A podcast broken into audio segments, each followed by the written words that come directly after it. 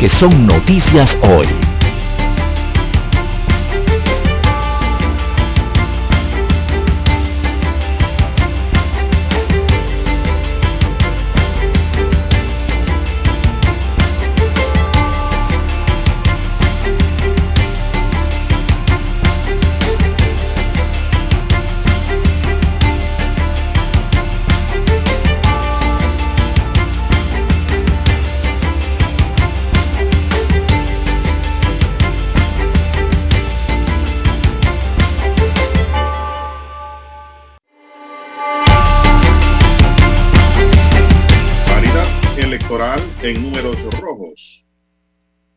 Extiende subsidio eléctrico por COVID-19 a casi un millón de clientes de empresas eléctricas. También tenemos que cuatro provincias y una comarca se mantienen sin pacientes en la unidad de cuidados intensivos por el COVID-19. Panamá inicia hoy plan de vacunación para turistas desde los 18 años de edad. También Mooney se rinde cuenta sobre gira diplomática en Estados Unidos. Estamos hablando de la canciller panameña. La pobreza en Argentina baja 40.6%, pero crece el número de indigentes. También, Canal de Panamá prevé aporte fiscal récord de 2.497.2 millones de dólares el legislativo instala mesa técnica sobre el proyecto que regula tasas de interés para préstamos en bancos y financieras. Un nuevo ciclo de décadas, pérdidas en América Latina. Así es. El Build Back Better World es una iniciativa liderada por Estados Unidos en una nueva versión de un viejo modelo de desarrollo Continúa la carrera en Alemania por formar un nuevo gobierno en la era post-Merkel. Y también salario mínimo, un acostumbrado debate, pero con un escenario inédito para este año. Estados Unidos y China pelean por el dominio económico. Asesor económico de la Casa Blanca detalla estrategia para reconstruir un mundo mejor. Amigos y amigas, estos son solamente titulares. En breve regresaremos con los detalles de estas y otras noticias. Estos fueron nuestros titulares de hoy. En breve regresamos. 7.30 AM Infoanálisis, con entrevistas y análisis con los personajes que son noticia. La mejor franja informativa matutina está en los 107.3 FM de Omega Estéreo, cadena nacional. Omega Stereo tiene una nueva app. Descárgala en Play Store y App Store totalmente gratis. Escucha Omega Stereo las 24 horas donde estés con nuestra nueva app.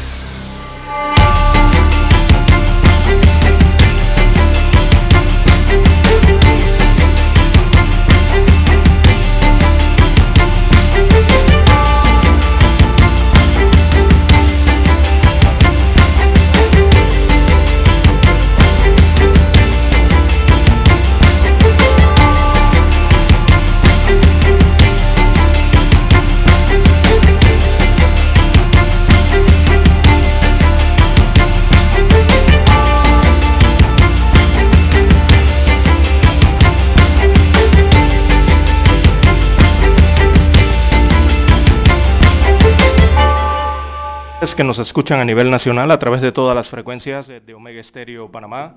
Sean todos bienvenidos a esta emisión informativa para este viernes eh, primero de octubre del año 2021. En el control maestro nos acompaña Daniel Araúz y en el estudio 1 de noticias, este es su servidor César Lara, junto a Juan de Dios Hernández, que se encuentra hoy en la unidad remota eh, para llevarle adelante estas dos horas informativas con las noticias locales, también las internacionales, sus respectivos análisis y comentarios, los principales noticias entonces más relevantes eh, de lo que acontece para este viernes primero de octubre. Bueno, iniciamos un nuevo mes, amigos oyentes. Es el décimo mes del año. Así que dándole las gracias al Todopoderoso, antes que nada, por permitirnos una mañana más de vida, también para todos ustedes, ya viendo la intensidad luminosa entonces que se acerca en el horizonte para este día viernes. Así que amigos oyentes, en este décimo mes ya hemos consumido 274 días, ¿sí? 274 días de los 365 con que cuenta este año 2021.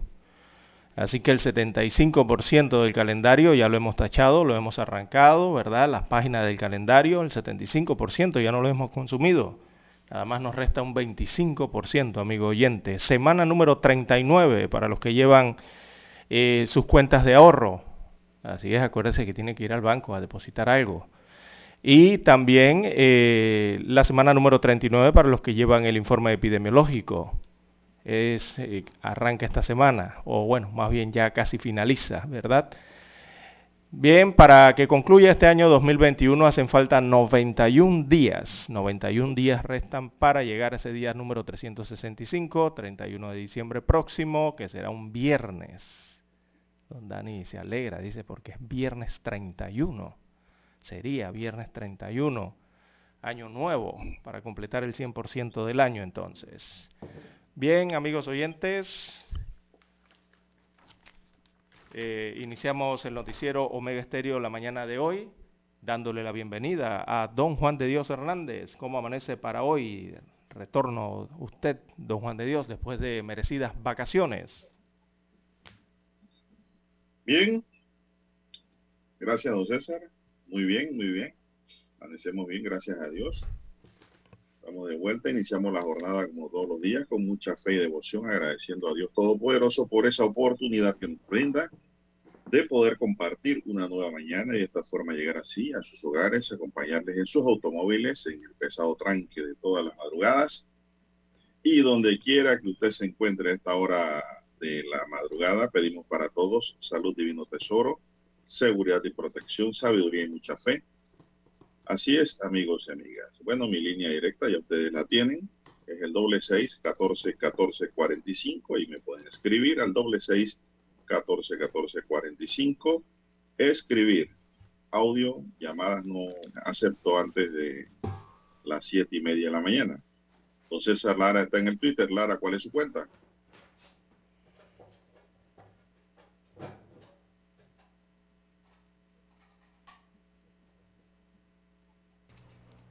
Sigue, Juan, que César tuvo un problema acá técnico.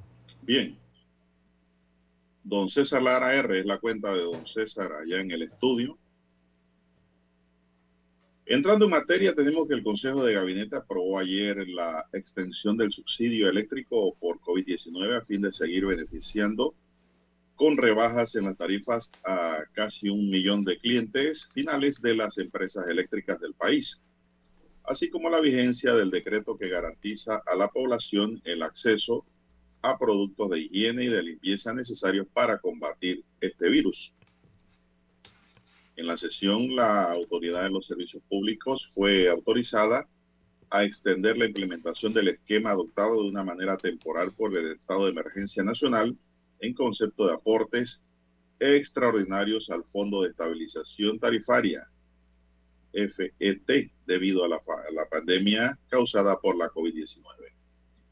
La medida extiende por tres meses más el subsidio de aproximadamente 28.8 millones de dólares que aporta el Estado al Fondo de Estabilización Tarifaria para beneficio de casi un millón de clientes finales de las empresas de distribución eléctrica como parte de los mecanismos de mitigación económica establecidos por el gobierno nacional ante la crisis por la pandemia. También, por otro lado, el Consejo de Ministros aprobó el traspaso del MEF a través de la Unidad Administrativa de Bienes Revertidos a la Federación Panameña de Fútbol de una superficie de unas 15 hectáreas localizada en Burunga, Raiján, Panamá Oeste, con un valor de 9.1 millones de dólares para construir un centro de alto rendimiento para atletas de esta disciplina. Así es.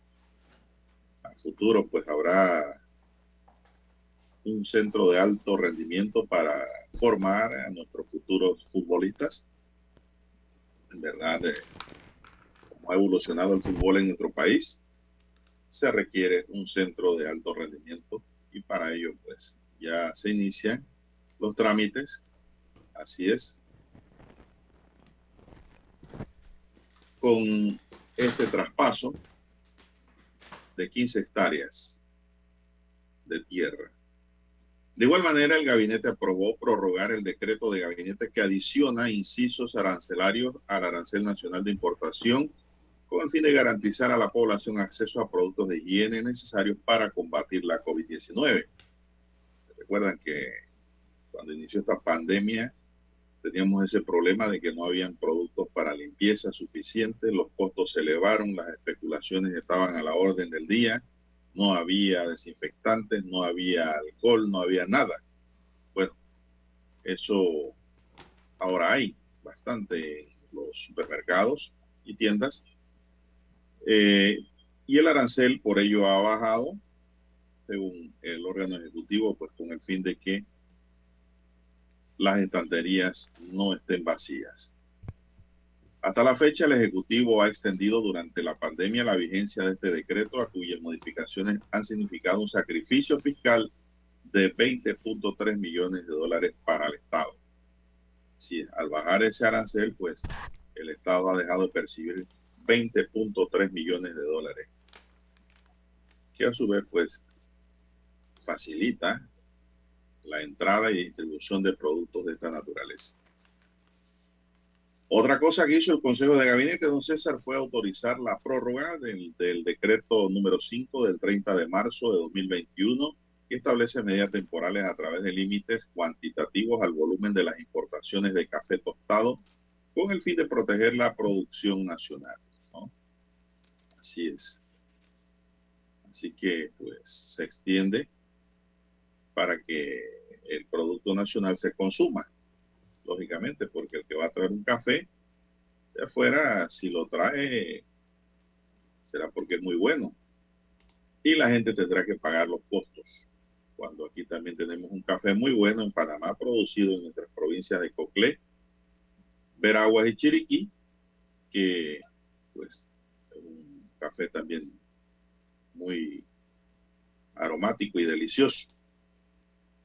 Bien, eh, son las 5.47 minutos. La medida se adopta porque aún prevalecen las condiciones que motivaron el establecimiento del decreto, como lo fue el aumento en las ventas del café tostado, del cual el 65% proviene de Colombia. Colombia produce buen café, no se puede negar, se puede decir que el café colombiano sea malo, pero el de acá de Panamá tampoco es malo. Y consumiendo el nuestro, pues estamos estamos fortaleciendo la economía de nuestros productores, de nuestros procesadores, de nuestros distribuidores nacionales. Bien. Finalmente, en el Consejo de Gabinete, el Ministerio de Ambiente, a cargo de Mercedes Concepción, presentó su informe de gestión y de torre de control de esa entidad, denominada gestión ambiental, la cual lleva el seguimiento y registro de avances en proyectos de inversión, implementa estrategia de monitoreo y evaluación, coordina con los entes ejecutores de los proyectos. El titular del ramo destacó que desde el año 2014 al 2020 se registró un incremento sostenido de denuncias ambientales que solo tuvieron un descenso en el 2021 debido a la pandemia. Indicó que uno de los proyectos prioritarios de mi ambiente es el primer laboratorio regional de calidad de agua con una inversión de 2.4 millones de dólares y con fecha de entrega para diciembre de este año. También el proyecto de estufas ecológicas, de las cuales ya se han entregado 509 en comunidades rurales, de una meta de 2.500 a entregar. mencionó el proyecto de almacenamiento de agua en escuelas de corregimiento del Plan Colmena por un monto de 480 mil dólares y la actualización del mapa boscoso de Panamá. Bien, amigos, esas fueron las notas relevantes que se originaron en el Consejo de Gabinete. Vamos a una pausa, don Daniel, y regresamos con César Lara también. Noticiero Omega Estéreo. La mejor franja informativa matutina está en los 107.3 FM de Omega Estéreo, 530 AM. Noticiero Omega Estéreo presenta los hechos nacionales e internacionales más relevantes del día. 730 AM. Infoanálisis, con entrevistas y análisis con los personajes que son noticia. De 8 y 30 a 9 y 30 de la mañana, sin rodeos con Álvaro Alvarado, de lunes a viernes, por Omega Estéreo.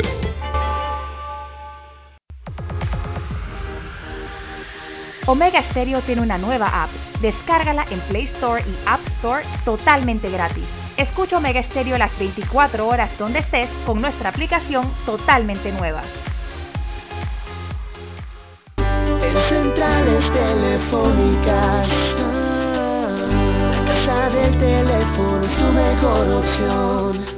Te asesoramos y ofrecemos buena atención. Con años de experiencia trabajando para ti.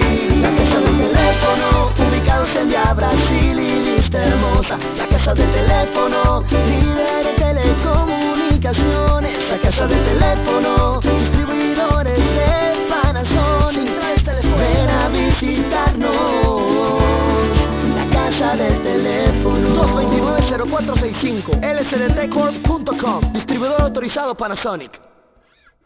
Para anunciarse en Omega Estéreo Marque el 269-2237 Con mucho gusto le brindaremos una atención profesional y personalizada. Su publicidad en Omega Estéreo. La escucharán de costa a costa y frontera a frontera. Contáctenos. 269-2237. Gracias.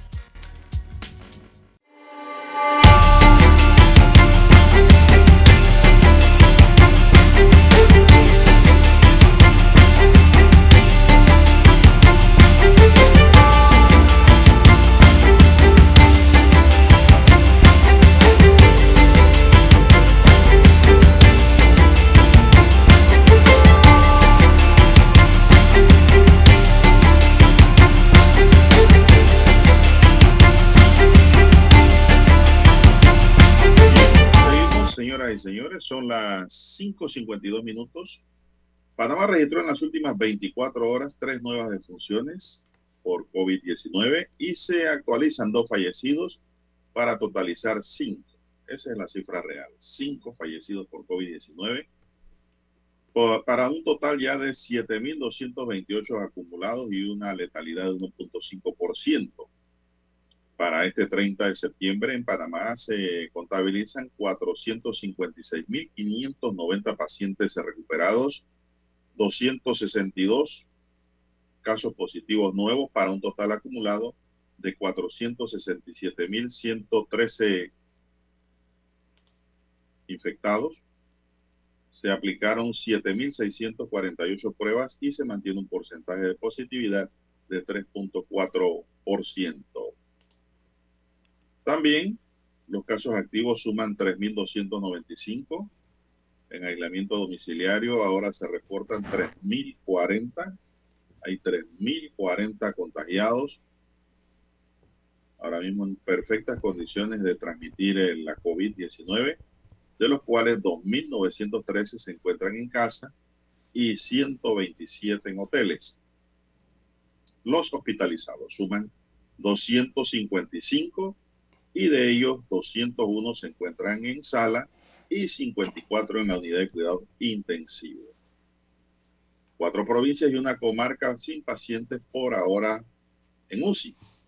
El Ministerio de Salud informó que la provincia de Veragua se suma a Herrera, Los Santos y Coclé, así como la comarca Nove con las regiones que a la fecha no reportan pacientes de COVID-19 ingresados en la unidad de cuidados intensivos.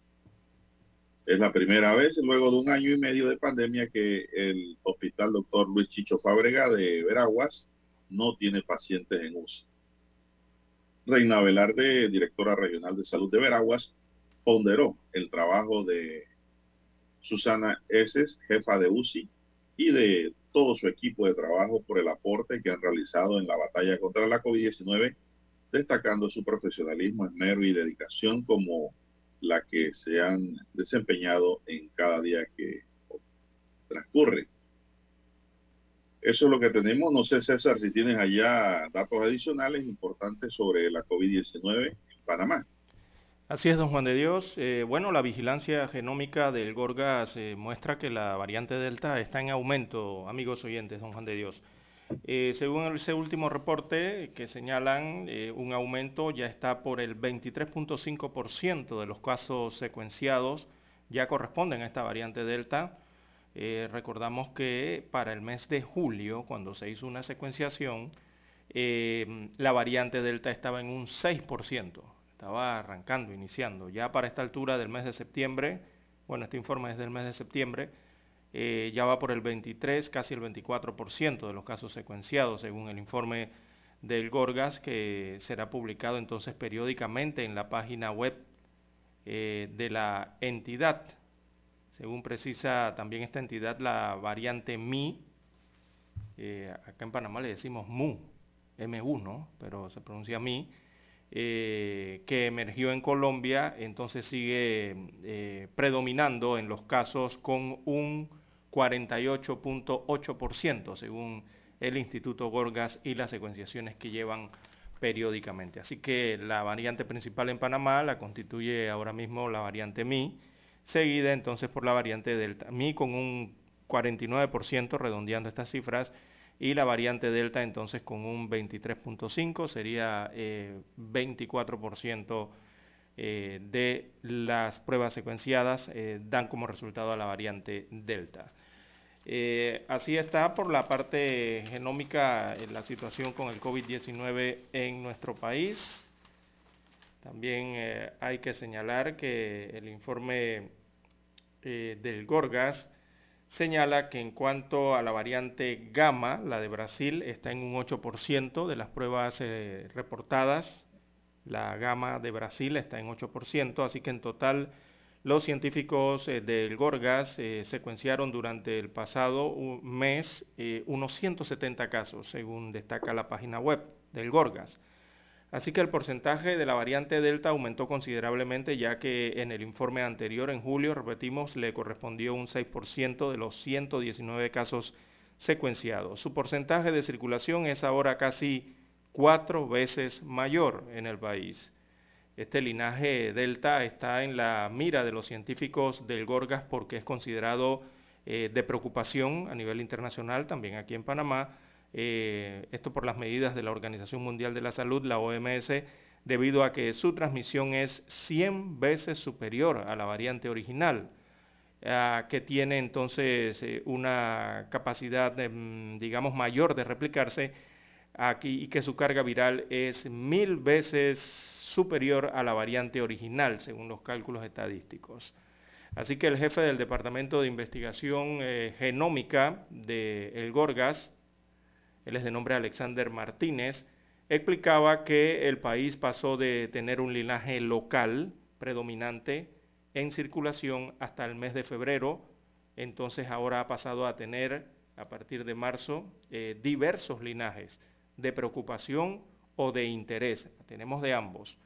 Añade entonces que la vigilancia genómica se realiza en muestras, de, en muestras que ellos hacen al azar, de la rutina diaria de diagnóstico eh, molecular en, viajeros positivos, en aislamientos y también en casos clínicos y epidemiológicos de interés enviado por el Ministerio de Salud y la Caja del Seguro Social a sus instalaciones. Así que amigos oyentes, eh, hay varias variantes, varios linajes que están circulando en el país y eh, hay que mantener entonces evidentemente aquí las medidas de bioseguridad, no olvidarse de ellas a pesar de que se ha flexibilizado mucho más la situación en el país con el tema de la movilidad y la apertura de varios sectores entonces eh, de la economía. No hay que olvidarse de esas medidas de bioseguridad, lavado de mano, agua y jabón si puede, también gel alcoholado si no está en casa, eh, mantener, si se puede, permanentemente allí la mascarilla cuando usted sale de su casa eh, y en el transporte público utilizar mascarilla y pantalla facial, ¿verdad? En el transporte selectivo, también en el transporte colectivo y la otra medida bien importante es eh, vacunarse. Si usted no se ha vacunado, eh, puede hacerlo, tiene acceso a hacerlo, entonces eh, la mejor recomendación es que lo haga, ¿no? Bueno, en tanto el informe del programa ampliado de inmunización del 30 de septiembre, o sea, ayer detalló que un 73.1% de la población que puede recibir la vacuna ya cumplió el esquema completo de inmunización contra la COVID-19. En Panamá se han aplicado 5.501.067 vacunas contra la COVID, según el informe del programa. De este total se han colocado 4.752.723 dosis de la vacuna Pfizer y 748.344 de la AstraZeneca. Vamos a hacer una pausa, don Dani, para escuchar nuestro himno nacional.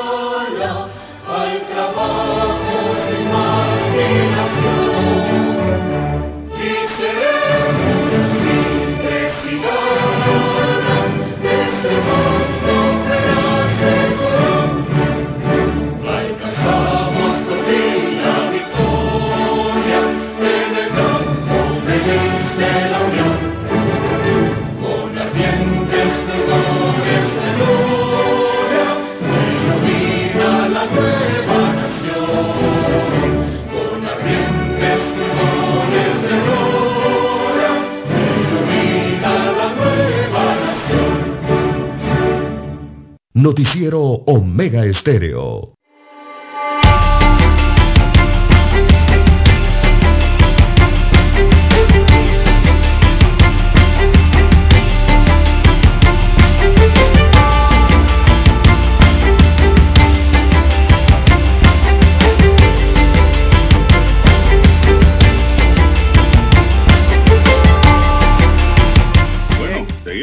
Así es, don Juan de la hora 6, 4 minutos, 6, 4 minutos de la mañana en todo el territorio nacional. Don Juan de Dios, hay que informar a los amigos oyentes temprano hoy por la mañana eh, que ya hay circulación. Hay circulación en el sentido hacia la ciudad de Panamá por el ensanche Arraiján Puente de las Américas. Anoche terminaron las obras de reparación de uno de los eh, de dos de los carriles, perdón, eh, los carriles que van en sentido de circulación del interior de la República hacia Ciudad Capital por esta carretera de ensanche de Arraiján Puente de las Américas. Eh, a esta hora de la mañana ya los vehículos circulan por esos dos carriles que van en dirección hacia la ciudad de Panamá. Los trabajos eh, se han trasladado ahora a los otros dos carriles, que son los de sentido hacia el interior de la República, o sea, el sentido que viene de Jaguar o viene de Ciudad Capital hacia el interior de la República. Allí comenzaron eh, la noche y la madrugada de hoy, ya temprano en la mañana eh, observamos entonces la maquinaria que está en los trabajos de reparación de, ese, de esos otros dos carriles, repito, en sentido hacia el interior de la República, eh, para concluir entonces lo más pronto posible lo que es la reparación de esta tubería que se deterioró y se rompió debajo de la carretera. Así que repetimos, los dos carriles en dirección hacia Ciudad Capital por el ensanche a Raiján Puente de las Américas ya han sido habilitados eh, desde la noche o la madrugada de hoy y los automóviles pueden circular por esos dos carriles en sentido hacia la ciudad capital. Los que no pueden eh, circular porque están cerrados esos otros dos carriles son los carriles que vienen desde Ciudad Capital hacia el interior de la República. Y eso obedece a que ya iniciaron los trabajos de reparación de esa parte de la vía que se vio afectada a inicios de semana con un hundimiento. Don Juan de Dios. Bueno, así es. Bueno, Lara, hay un dato adicional sobre el tema de la vacunación y es que este viernes primero de octubre inicia la puesta en marcha en el país del programa Bacutur, Panamá, según informó el administrador general de la Autoridad de Turismo, Iván Gilsen. El funcionario dio a conocer que se vacunará a turistas internacionales, internacionales, no locales, ¿eh? desde los 18 años de edad y agregó que ya hay citas confirmadas para la aplicación desde mañana de la vacuna contra la COVID de la farmacéutica AstraZeneca. Así es. El Consejo de Gabinete aprobó el miércoles el proyecto Baku, Bakutur Panamá con el objetivo de incentivar el turismo en el país. Así que ya lo saben, señoras y señores. Esto, oiga, don César, ¿usted sabe qué día hoy se está celebrando? Primero de octubre que celebramos el día de hoy, don Juan de Dios? El Día Internacional de la Mujer. Ah, es un día muy importante porque se me olvidó. ¿Se le, olvidó? Se me había olvidado. ¿Mm? No puede ser. No puede ser, Lara. Porque no lo mencioné al inicio del noticiero.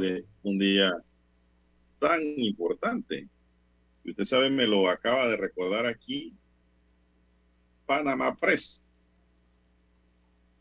que a la vez tiene una nota que dice que con el objetivo de promover la incorporación activa de las mujeres indígenas en todo lo, relacionado a su participación política y la incorporación en los espacios no tradicionales para formar parte de la toma de decisiones que las afectan a ellas y a sus comunidades, el Instituto Nacional de la Mujer desarrolló el Foro Mujer Indígena y su participación en la toma de decisiones Dicho foro contó con la participación de las representantes de congresos comarcales, quienes hicieron una reflexión breve pero descriptiva de los nudos críticos, obstáculos y limitaciones con los que se encuentran para ser parte de los eventos que conllevan niveles de decisión en los que se refiere a toda la dinámica de sus comunidades a fin de garantizar un plano de participación igualitaria entre hombres y mujeres.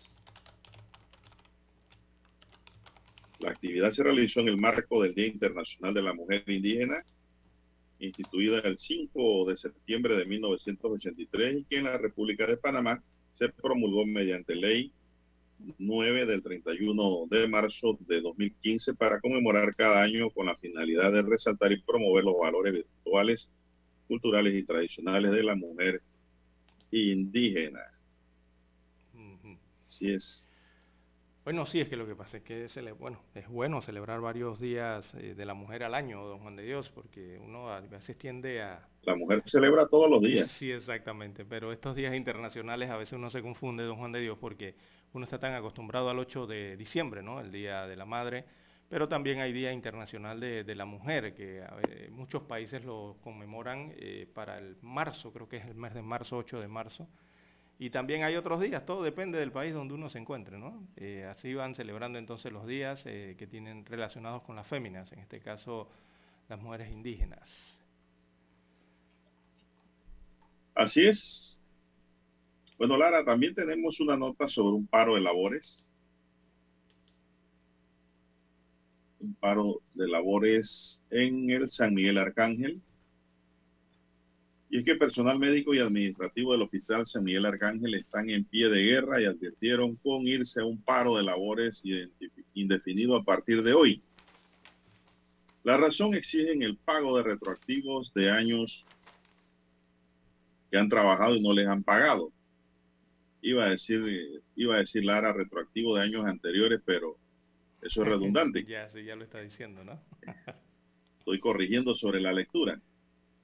Esta medida se aprobó en una asamblea extraordinaria y según la vocera de los médicos, Bianchenka Salinas, no atenderán la consulta externa ni cirugías electivas hasta tanto se haga el pago completo.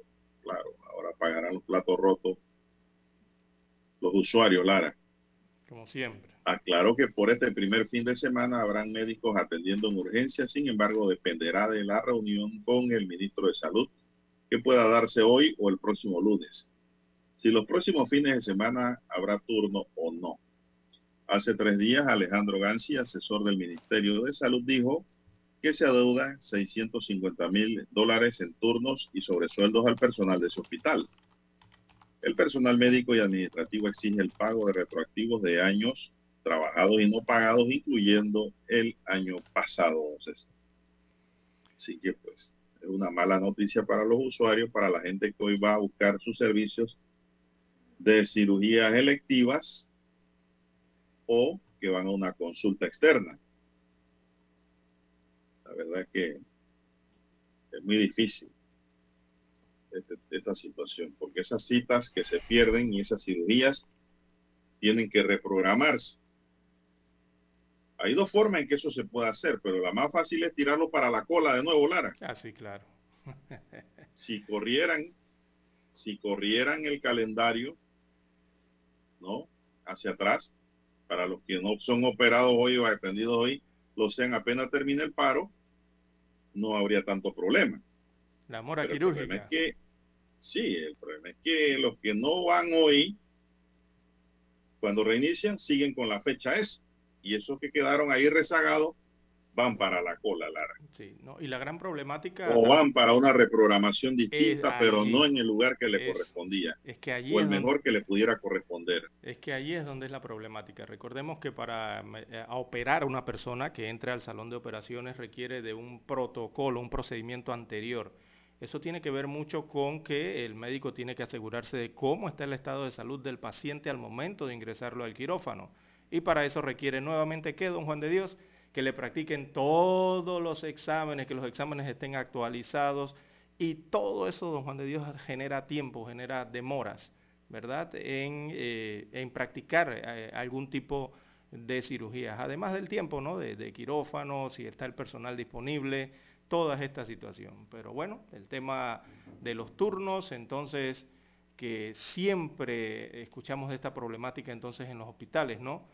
Eh, porque, bueno, no sé cómo administran el personal de recursos humanos en esta parte sanitaria o porque haga falta también eh, más personal, ¿no? Eh, de especialistas y sanitarios, enfermería y otros para poder atender la salud del pueblo panameño. Tenemos que hacer la pausa, don Juan de Dios, y retornamos.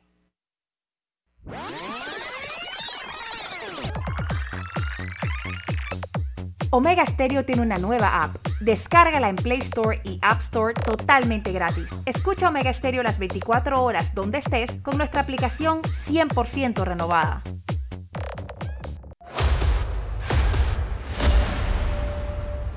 Desde los estudios de Omega Estéreo, establecemos contacto vía satélite con la voz de América. Desde Washington, presentamos el reportaje internacional.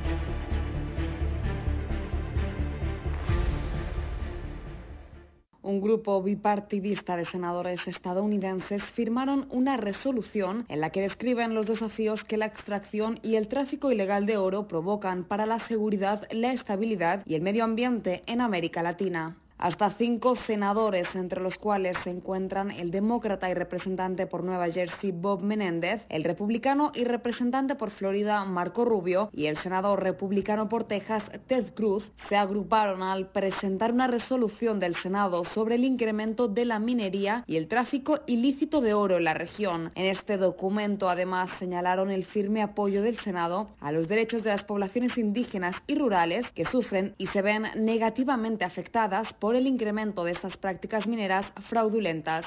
Mientras las ganancias económicas de este negocio ilegítimo superan a las generadas por la producción de cocaína, los senadores exhortan a los gobiernos pertinentes y a los actores de la industria a establecer una mejor coordinación para disminuir los riesgos que suponen estos flujos ilegales de oro que salen de zonas calientes como Venezuela, donde en torno al 90% del oro extraído en el país se hace de forma irregular, evadiendo los requisitos estándares.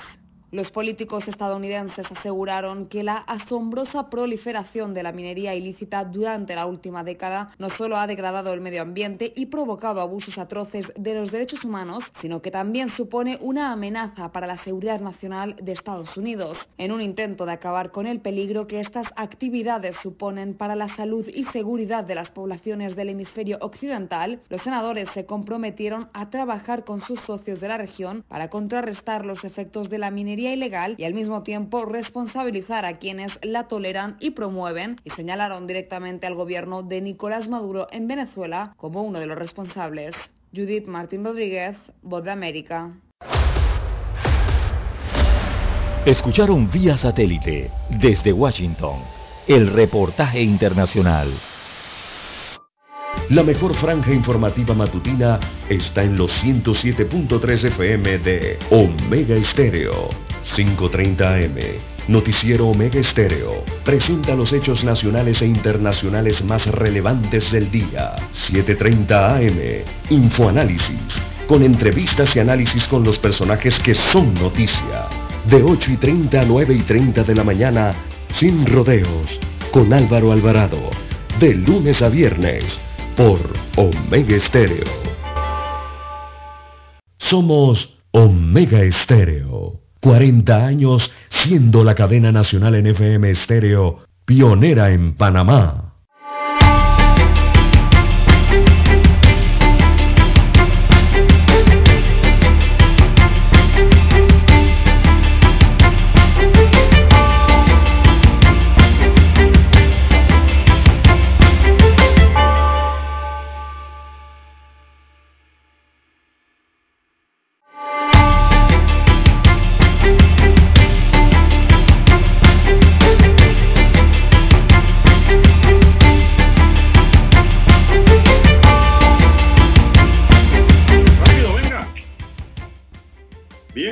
Señores, continuamos. Don César, esto, otro femicidio se registra. Y este es un femicidio no común. Como el que se ha venido registrando, ¿no? Entre, qué sé yo, mujeres que fallecen por allí y que, pues, las personas responsables no son personas, eh, digamos, con una preparación académica, con un análisis, con pensamiento claro y definido, porque en esta vuelta estamos hablando de un médico, bueno, un odontólogo. Una joven que había sido reportada como desaparecida fue encontrada muerta la noche de este jueves luego de que el presunto asesino se entregara a las autoridades y revelara la ubicación exacta donde se encontraba el cuerpo. Los restos de la mujer estaban dentro de un tanque séptico ubicado detrás de un laboratorio y clínica en la barriada San Cristóbal en Chepo. Un informe revela que la víctima estaba desaparecida desde el pasado 24 de agosto. Así es. El presunto asesino llegó a la Fiscalía Octava Subregional, donde afirmó que conocía la ubicación de la joven apellido Guillén, confesando el crimen que había cometido. Así es. Aquí anoche hablaban en las redes, Lara, de que era un odontólogo sin embargo, ahora pues eh, observo, por ejemplo, en el tabloide Crítica Libre, que es un técnico dental. No es lo mismo. Quien se trasladó, dice, con las autoridades al lugar donde había arrojado el cuerpo de la mujer. Este hecho ocurrió en medio de una discusión. El hombre golpeó a la mujer con una varilla de acero, lo que le causó la muerte de forma instantánea. Es decir, la aturdió del todo. Tras cometido el crimen, el agresor lanzó el cuerpo al tanque séptico para tratar de esconder el cuerpo de delito. Esto ocurrió pues en Chepo, don César. ¿Qué le parece a usted? Bueno, esta triste historia. Bueno, lamentable por la, el... La mujer, de, la mujer era de 23 años y el hombre ya era un hombre de avanzada edad. Eso no está aquí, pero eso lo leí en las redes sociales. Sí, lamentable la situación por el, la, pérdida de la persona, ¿no? El, asesinato, el fallecimiento. Y es inusual, ¿no? Muy raras veces se ve esto de que eh, confiesan, entonces las personas confiesan haber cometido un crimen. Eh, regularmente es, eh, se encuentra por parte de las autoridades el cadáver desaparecido o ya en, estado de descomposición eh, y después comienzan las investigaciones. Pero en este caso, bueno, eh, voluntariamente esta persona confesó este crimen. Es una es un profesional, don Juan de Dios, según le escuché a usted en, en el reporte. Así que se puso a resguardo, entonces, supongo, con abogado y, con, y a la mano de la justicia, ¿no? Lo que ha ocurrido aquí con esta persona y este caso tan inusual. Ha confesado entonces este, esta persona. Bien, la directora del Instituto Nacional de la Mujer, Nelly Herrera, reaccionó anoche ante este femicidio y calificó de cobarde al asesino confeso del hecho, ya que agredió a su pareja mortalmente por la espalda es que aunque la hubiera golpeado de frente también Lara, a lo mejor el resultado es el mismo. Yo creo que la cobardía no está porque la atacó por espalda, como dice la directora. Yo creo porque se trata de una mujer, ¿no? Exacto. Y no estaban, digamos, en una contienda con igualdad de condiciones porque, lógicamente, en la mayoría de los casos los hombres resultan ser más fuertes que las mujeres. No he dicho que en todos los casos, porque hay mujeres también muy fuertes, Lara, y que hacen ejercicio y cachetean a cualquier hombre pero esas son mínimas. La mayoría resulta ser que son más frágiles. Así es. Le hace recordemos el caso Judy Meana, y en donde pues fue agredida y ella no tuvo la suficiente fuerza para defenderse. Eh, acá el golpe a la chica fue por la espalda, dice. La directora Dinamo escribió en su cuenta personal de Instagram, dice, no le bastó la cobardía de matarla a golpes por la espalda, demuestra su desprecio a la vida de una mujer arrojando su cuerpo entre el excremento de un tanque séptico. Un asesino profesional sin escrúpulo alguno. Yo diría que era un hombre iracundo, Lara. No era un asesino profesional, porque el asesino profesional es el que mata consecutivamente sin dejar rastro. Este fue un hombre que se colmó por X o Y motivo que no justifican el resultado de su hecho cometido, pero era un hombre iracundo, porque para que esto ocurra, Lara, tiene que haber mucho odio, rabia en la persona en donde hacen y cometen este tipo de fechorías. La directora de INAMU indicó a crítica que en este caso particular se puede evidenciar la premeditación y el desprecio del agresor hacia la víctima, además de presentar rasgos de una persona calculadora con niveles de preparación académica y alguien que conoce la ley. Herrera indicó que en estas situaciones como esta, el INAMU sirve como un medio de asesoramiento a los familiares de las víctimas, en este caso de la joven que murió en manos de quien pensó que la protegería, don César. Muy triste, la verdad, Lara. Esto me llena a mí de... Primero me llena de tristeza, que es lo que nos llena a todos los hombres que pues, apreciamos a las mujeres, porque uno somos hijos de una señora, hijos de una madre. Partiendo de allí, ¿ah? dos, Lara, el respeto que se debe sentir por la mujer indistintamente si es mujer eh, eh, tóxica, Lara, igualmente. Y tres, pues lo que tenemos esposa, apreciamos pues a la mujer. Y más lo que tenemos hijas, Lara. Sentimos esto y más cuando se trata de una chica de 23 años, empezando a vivir, pero que pues escogió una mala pareja, mucho mayor que ella, y ahí hay un resultado pues de que ha pagado con su vida. No sé si tienes algo más sobre esta nota, Lara. Allá. No, acá no aparecen detalles sobre este caso de homicidio. Femicidio. Femicidio en este caso, perdón. Bueno. Así que, al final es homicidio. bueno, y si a él lo ha castigado la conciencia, Lara. Por lo menos la conciencia lo llevó a confesar.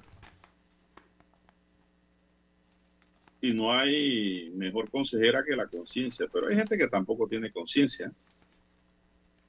Este por lo menos ha reaccionado después del hecho y se ha arrepentido porque para ir a confesar lo que hizo tiene que haber en él un arrepentimiento ya. Pero, como quien dice, el hecho está cometido, el daño está efectuado y pues ya es tarde. Tendrá que pagar en prisión los años que le correspondan en este caso de femicidio. Cuidado que le ponen los 30 años, Lara. Sí, el máximo. Bueno, ahí el defensor, el abogado defensor dirá que hay una confesión, ¿no? Y que eso sirve también como un atenuante de la pena, según el Código eh, procesal penal. Ahí le puede haber un descuento, un poquitito ahí de la pena que le corresponde, pero le voy a decir, Lara, que la va a pasar mal porque él era un profesional dedicado a su trabajo y va a pasar muchos días en la cárcel. Eh, la cárcel es un infierno donde quiera que esté, porque no hay nada más bonito, Lara, que después de la vida la libertad. Eso está escrito así, por lo que conocen sobre la vida. Bien, son las 6.27 minutos, don César, 6.27 minutos en su noticiero Megesterio, el primero con las últimas. Bien, tenemos que ir a una pausa, don Juan de Dios. Infoanálisis, de lunes a viernes de 7 y 30 a 8 y 30 de la mañana por los 107.3 FM de Omega Estéreo. Con Guillermo Antonio Adames, Rubén Darío Murgas y Milton Enríquez. Infoanálisis, el programa para gente inteligente como usted.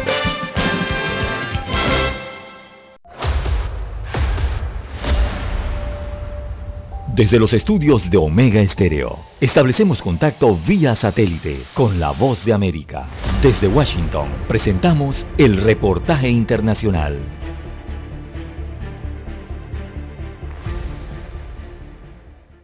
La Organización Mundial de la Salud, OMS, advirtió una disminución de aproximadamente el 10% en la cantidad de nuevos casos y muertes por COVID-19 a nivel internacional y en una evaluación periódica de la pandemia destacó que en los últimos siete días se reportaron más de 3 millones de contagios y anunció que los descensos más grandes se presentaron en regiones como el Medio Oriente, el Pacífico Occidental y Estados Unidos.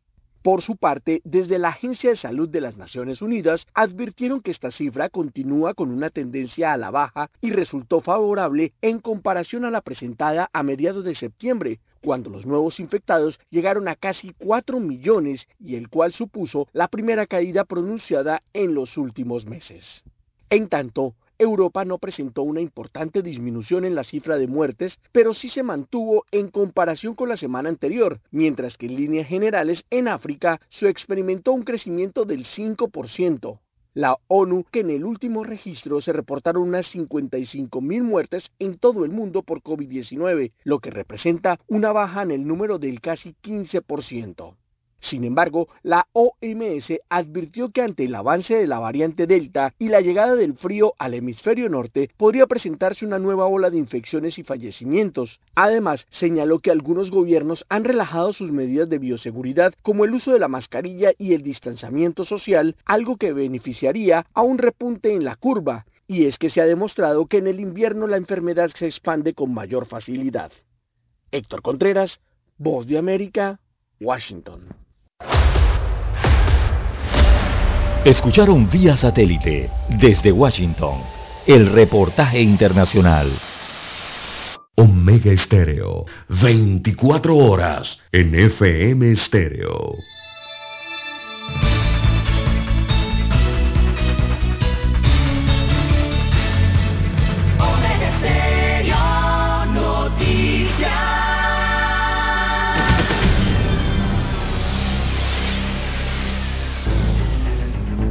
Las noticias impresas en tinta sobre papel. Con ustedes. Escuchando el periódico. Los titulares de las primeras planas de los diarios estándares de circulación en Panamá.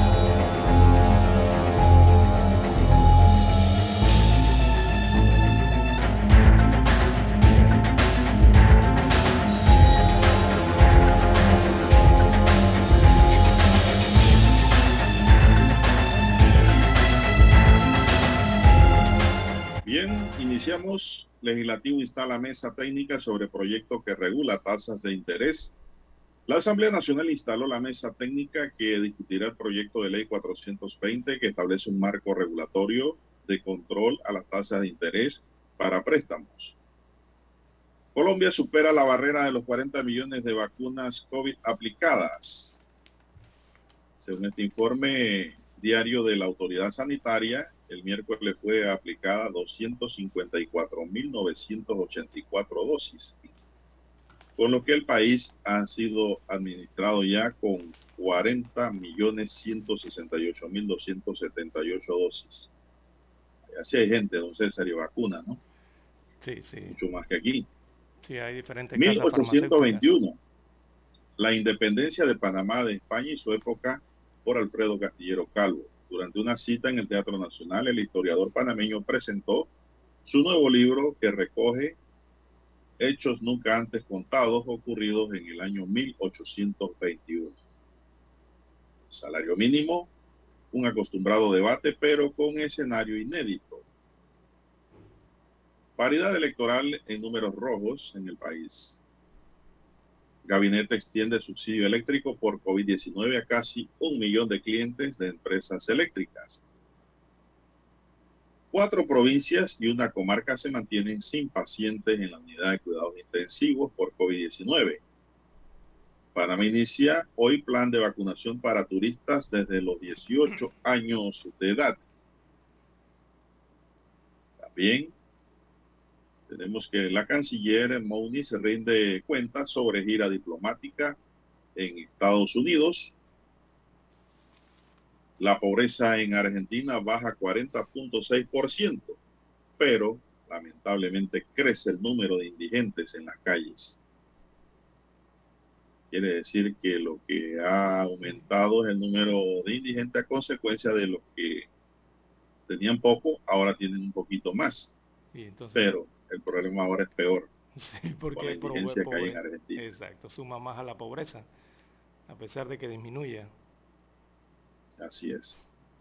El dólar paralelo supera los 5 millones de bolívares venezolanos. Imagínese usted cómo está esa moneda venezolana. Canal de Panamá prevé aporte fiscal récord de 2.497,2 millones de dólares. Legislativo instala mesa técnica sobre proyecto que regula tasas de interés para préstamos en bancos y financieras. También tenemos que el Rey Pelé recibe el alta tras un mes hospitalizado por un tumor en el colon. La OMS busca un mayor ascenso global de los diabéticos a alternativas a la insulina. Salvadoreños protestan nuevamente contra el gobierno de Bukele y sus decisiones. Amigos y amigas, estos son los titulares que hoy nos brinda el diario La Estrella de Panamá y pasamos de inmediato a los titulares del diario La Prensa. Así es, don Juan de Dios. El diario La Prensa titula para hoy, gastos en subsidios llegarían a 2.964 millones de dólares. Así que es un tema de finanzas públicas. Roberto González Jiménez, del diario La Prensa, redacta el informe destaca que el gasto en los subsidios proyectado para este año alcanzaría los 2.964.4 millones de dólares, una cifra que supera los 2.848.6 millones del año pasado, según información del Ministerio de Economía y Finanzas. Así que aumenta la rigidez del gasto en el presupuesto con las partidas para planilla, también para subsidio, e intereses, limitando la capacidad para invertir en otros proyectos. También para hoy el diario La Prensa titula Independientes y partidos van a la contienda en desigualdad. En las nuevas reglas electorales eh, para el subsidio público persiste la desventaja de los independientes frente a los partidos políticos. En vez del 15% del financiamiento preelectoral, como se proponía, los independientes recibirán apenas un 3.5%. Los partidos políticos entonces mantienen el 96.5% de, ese financiamiento preelectoral. Tremenda desventaja, de verdad. Eh, increíble, los, independientes aquí tienen que luchar contra viento, contra marea, contra todo, para poder conseguir... Eh, una candidatura en este país. Bien, en más títulos eh, para la mañana de hoy del diario La Prensa, Corprensa anuncia cambios en su junta directiva, así que en la reunión ordinaria de los directivos el día de ayer, César Tribaldos y Rita Moreno de Valdés eh, renunciaron a la junta directiva de Corporación La Prensa, así como a sus cargos de dignatario como vicepresidente y secretaria respectivamente. Moreno de Valdés eh, fue miembro de la Junta Directiva por más de 11 años y Tribaldos por más de 18 años, a lo que corresponde sumar su participación en la misma entre 1994 y 1997. Así que Corprensa agradece sus valiosos aportes. También para hoy la prensa titula Las reservas no pueden ser tituladas, dice Concepción. Eh, este es el ministro de Ambiente, así que se trata de un tema de recursos naturales. El ministro de Ambiente, Milciades Concepción, señaló que las áreas eh, protegidas no pueden ser tituladas.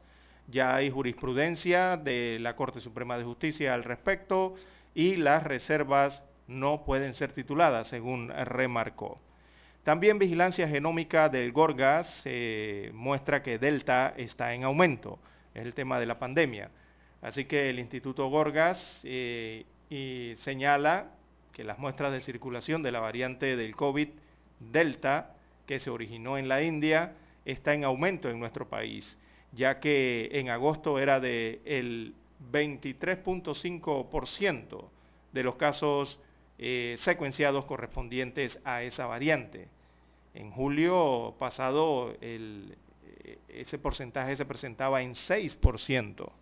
Así que prácticamente de un mes a otro aumentó eh, más del casi el 20%.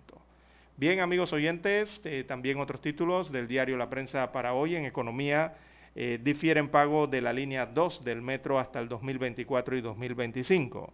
También en panorama, pinchazos, el testigo protegido culmina declaración. También en la mesa técnica se discutirá sobre límites a tasas. Esto tiene que ver con una regulación aquí en el país. Es una mesa, es una mesa técnica que fue instalada el día de ayer en la Asamblea Nacional. Esa mesa técnica discutirá el proyecto de ley 420 que pretende eh, imponer topes a las tasas que se aplican a los préstamos en Panamá. Así que en las conversaciones participan varios eh, gremios, entre ellos la ABP, que es la Asociación Bancaria de Panamá, que ha advertido que la implementación de la medida limitaría el crédito a la población. Bien, también en otros títulos eh, para la mañana de hoy del diario La Prensa, bueno, la fotografía secundaria la titulan hoy el pie de foto Presentación de Alfredo Castillero Calvo, una investigación de la independencia de España. Así que el historiador Alfredo Castillero Calvo presentó ayer su libro 1821, la independencia de Panamá de España y su época que ofrece entonces eh, detalles hasta ahora desconocidos sobre este hecho importante. En un acto que contó con la asistencia de diversas personalidades como el ministro de Cultura, Carlos Aguilar, Castillero Calvo disertó sobre los hechos y las personas que hicieron posible que Panamá pudiese separarse de España e ilustró el contexto económico, también el político, social y cultural de la época en que se produjeron o, se produjo este hecho, que es este año, entonces recordemos se cumple el bicentenario. Bien, es la fotografía principal, el momento en que diserta allí el historiador Castillero Hoyos. El cuadro COVID-19 del diario La Prensa para el día de hoy en sus estadísticas eh, establece que se registraron, veamos los casos positivos nuevos, 262 casos o nuevos contagios se registraron en las últimas 24 horas.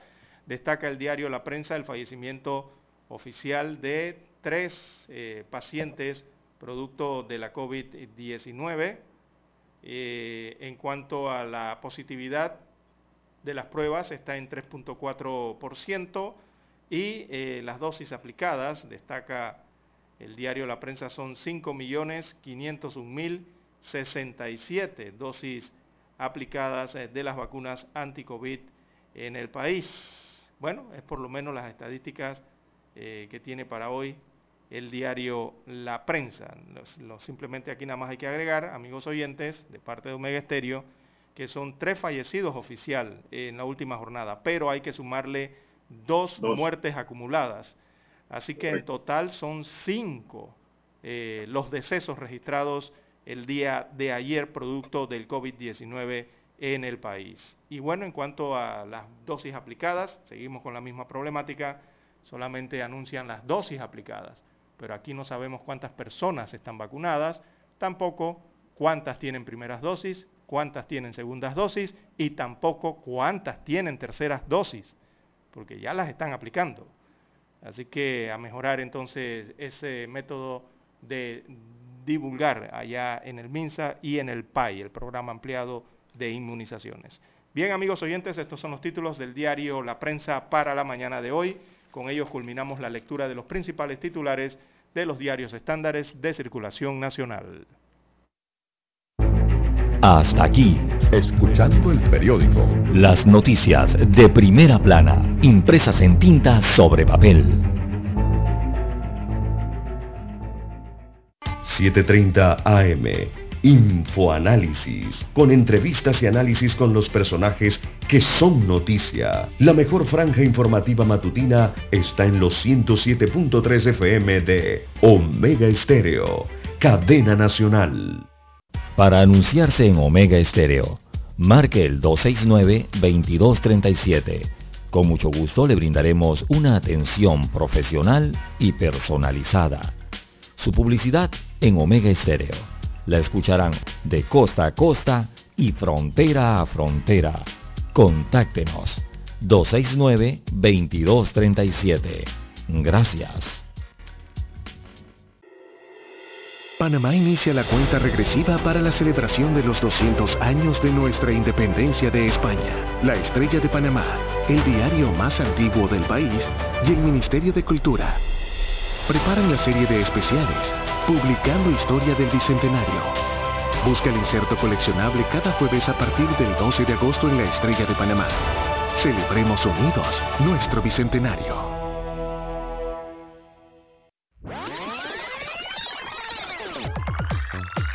Omega Stereo tiene una nueva app. Descárgala en Play Store y App Store totalmente gratis. Escucha Omega Stereo las 24 horas donde estés con nuestra nueva app. Omega Estéreo, 40 años de innovación. Desde los estudios de Omega Estéreo, establecemos contacto vía satélite con la voz de América. Desde Washington, presentamos el reportaje internacional.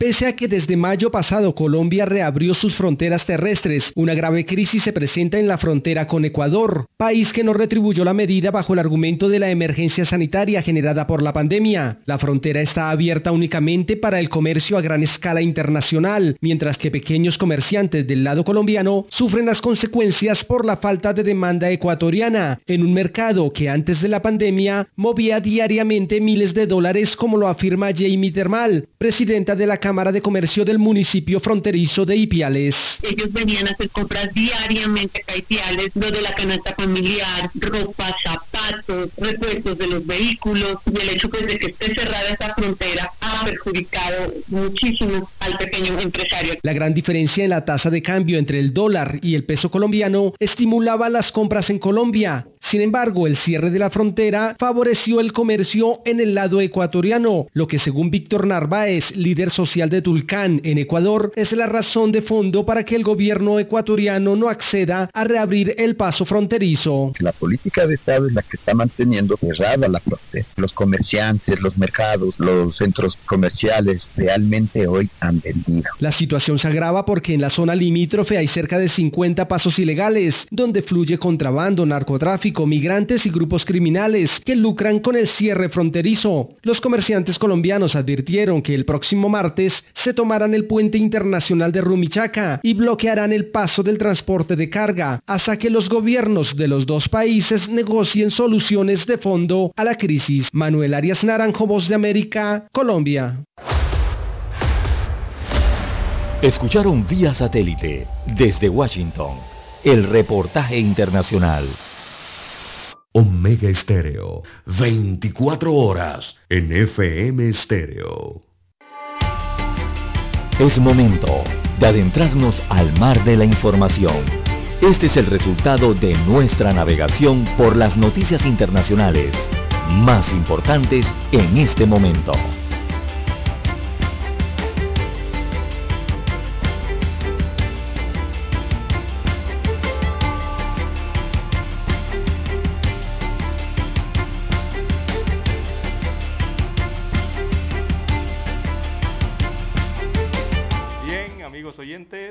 Las 6.47 minutos de la mañana en todo el territorio nacional. Bueno, a nivel internacional vemos aquí en el mapa, en América, Venezuela. Las informaciones que nos llegan desde Venezuela es que se dispara la pobreza extrema en Venezuela. Imagínense ustedes, amigos oyentes, tres de cada cuatro personas, escuchó bien, tres de cada cuatro personas viven bajo situación de extrema pobreza en Venezuela. Son las cifras eh, del estudio elaborado por un grupo de académicos eh, y distan considerablemente entonces de las cifras informadas por el presidente Maduro. Veamos esa situación. Destaca la información que tres de cada cuatro venezolanos viven en pobreza extrema en medio de una larga crisis económica complicada por los confinamientos debido a la pandemia de la COVID-19 y la escasez de combustible en Venezuela, aunque usted no lo crea. No tienen combustible. Esto según un estudio académico presentado esta semana. Así que la cifra es un 76.6% de los hogares eh, sufre de pobreza extrema en este país suramericano, ya que sus ingresos no cubren sus necesidades alimenticias y un 94.5% vive en pobreza. de acuerdo con los resultados de la encuesta nacional de condiciones de vida 2021, coordinada por la Universidad Católica Andrés Bello. Esta Universidad Católica Andrés Bello es una universidad privada allá en Venezuela. Así que eh, destaca el informe que llega desde el país suramericano. Llegamos a un techo de la pobreza, mientras la pobreza extrema sigue escalando, dijo el sociólogo Luis Pedro España en la presentación allá en Caracas de la encuesta que estima la población de Venezuela en 28.7 millones de habitantes, después de que más de 5 millones emigraran eh, desde aquellos años 2014. Así que datos importantes entonces de Venezuela que revelan por lo menos este estudio, esta encuesta que hacen eh, sobre las condiciones de vida en Venezuela para este año 2021.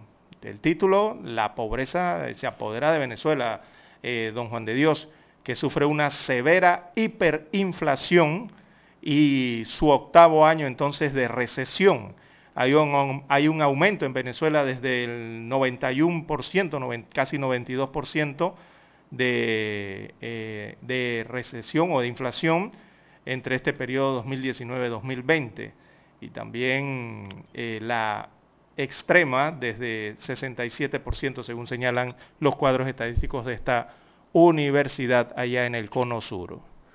Bueno, esas cifras eh, distan mucho de, los datos que ofrece el presidente Nicolás Maduro, quien aseguró en su rendición de cuentas ante el Parlamento venezolano que el 17% de la población vivía en pobreza en el año 2020 y que solo un 4% vivía en pobreza extrema. Así que difieren mucho las cifras eh, de lo que revela esta universidad privada con las que revela el Estado venezolano. Bueno, en El Salvador hubo protestas. Señoras y señores, veteranos de guerra, excombatientes de la guerra civil que ocurrió de 1980 a 1992 y sindicalistas protestaron ayer en la capital de El Salvador contra el gobierno de Nayib Bukele y sus decisiones como la adopción del Bitcoin. Los manifestantes que sumaran aproximadamente unas 2.000 personas se congregaron en la plaza al Divino Salvador del Mundo y desde allí caminaron hasta la Asamblea Legislativa donde también expresaron su rechazo a dicho órgano de amplia y mayoría oficialista. Al igual que el pasado 15 de septiembre, cuando protestaron al menos 4.000 salvadoreños, estas personas denunciaron en sus consignas en pancartas una supuesta deriva autoritaria del mandatario Además, protestaron contra el cese de jueces sexagenarios mediante una reforma legal, el proceso de reforma constitucional y la reelección presidencial que fue habilitada recientemente por la Sala de lo Constitucional de la Corte Suprema de Justicia. Nayib fascista, vos el terrorista y dictadura nunca más fueron algunas de las consignas plasmadas en los carteles, pancartas que portaban los que se manifestaban. Vamos a continuar hasta donde nos dé la vida y la energía, señaló a periodistas el juez Juan Antonio Durán y agregó que la reforma que cesó a sus colegas es inconstitucional, dado que la misma fue promovida por diputados quienes no tienen potestad para proponer reformas al sistema judicial salvadoreño. Así es la cosa, Lara. Así es. Lo que me llama la atención es que está cesando a los jueces sexagenarios. Los adultos mayores. Pero es que sexagenario, ¿cuántos años son? 60. 60 para arriba. Exacto. Pero yo pienso que entre más edad tiene más canas, debe ser su fallo. Exacto. Clara. Entre más canas. Es la madurez y la experiencia la que se impone. Usted no puede tener chiquillos dictando sentencia. No. Los jóvenes aprender. Yo pienso que lo sacó fue más por razones políticas, por sospechas de que sus fallos son políticos o fallos que llevan algún interés particular. Pero yo no creo que la edad sea la causal primordial para sacar a un juez de 60 años hasta 70, digamos. Y también, Lara, la protesta es por el Bitcoin. sí. Eh, el Salvador es el, es el primer país del mundo, recordemos, que implementó el Bitcoin, eh, en aceptar este Bitcoin como moneda de curso legal, eh, en un movimiento muy controvertido, ¿no? impulsado por este joven presidente Nayib Bukele, que lo acusan de todo, ¿no? allá en El Salvador, incluso hasta de tocar los temas eh, hablan de un de desmantelamiento de democracia por parte del presidente Nayib Bukele. Pero bueno, él fue electo democráticamente don Juan de Dios y El Salvador es un país democrático que yo conozco hasta el día de hoy. Bueno, hasta que crezca esa manifestación, porque dos mil personas dirán ellos que no es mucho en la calle. Pero cuando ya suban a 200 mil en la calle, entonces sí vamos a ver cuál es la línea y cómo funcionará Bukele. Bukele ha estado trabajando a sus anchas, fácil. Así es. Y ahora con una asamblea oficialista está mejor. Pero eh, en democracia, Lara, eso llama la participación ciudadana. Exactamente, ¿no? Indistintamente quien esté gobernando. Correcto. Bien, es lo que ocurre en El Salvador. Eh, bueno, eh, y en cuanto al Bitcoin, sí ha tenido una gran aceptación entre la población salvadoreña, don Juan de Dios. Eh, se han registrado, se han afiliado a, ese, a esta cartera chivo, como le llaman allá, del Bitcoin. millones de salvadoreños, don Juan de Dios, no estamos hablando ni de, ni de 10 mil ni de 50 mil personas, estamos hablando ya creo que van por los casi los 3 millones, dos y tanto leí la última vez que se habían afiliado, entonces esto del Bitcoin en El Salvador eh, con esta moneda de, ya de curso legal, eh, esta eh, moneda, ¿no? Como de curso legal allá en este país centroamericano.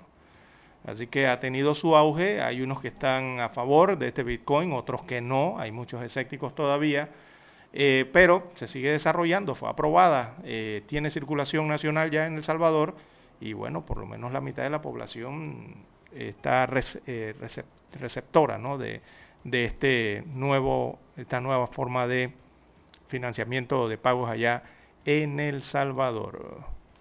Las 5, perdón, las 6.56, 6.56 minutos de la mañana en todo el territorio nacional.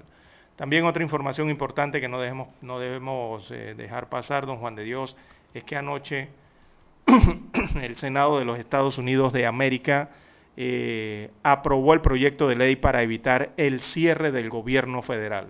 Esa es una información muy importante, no simplemente para los Estados Unidos de América, sino para todo el mundo.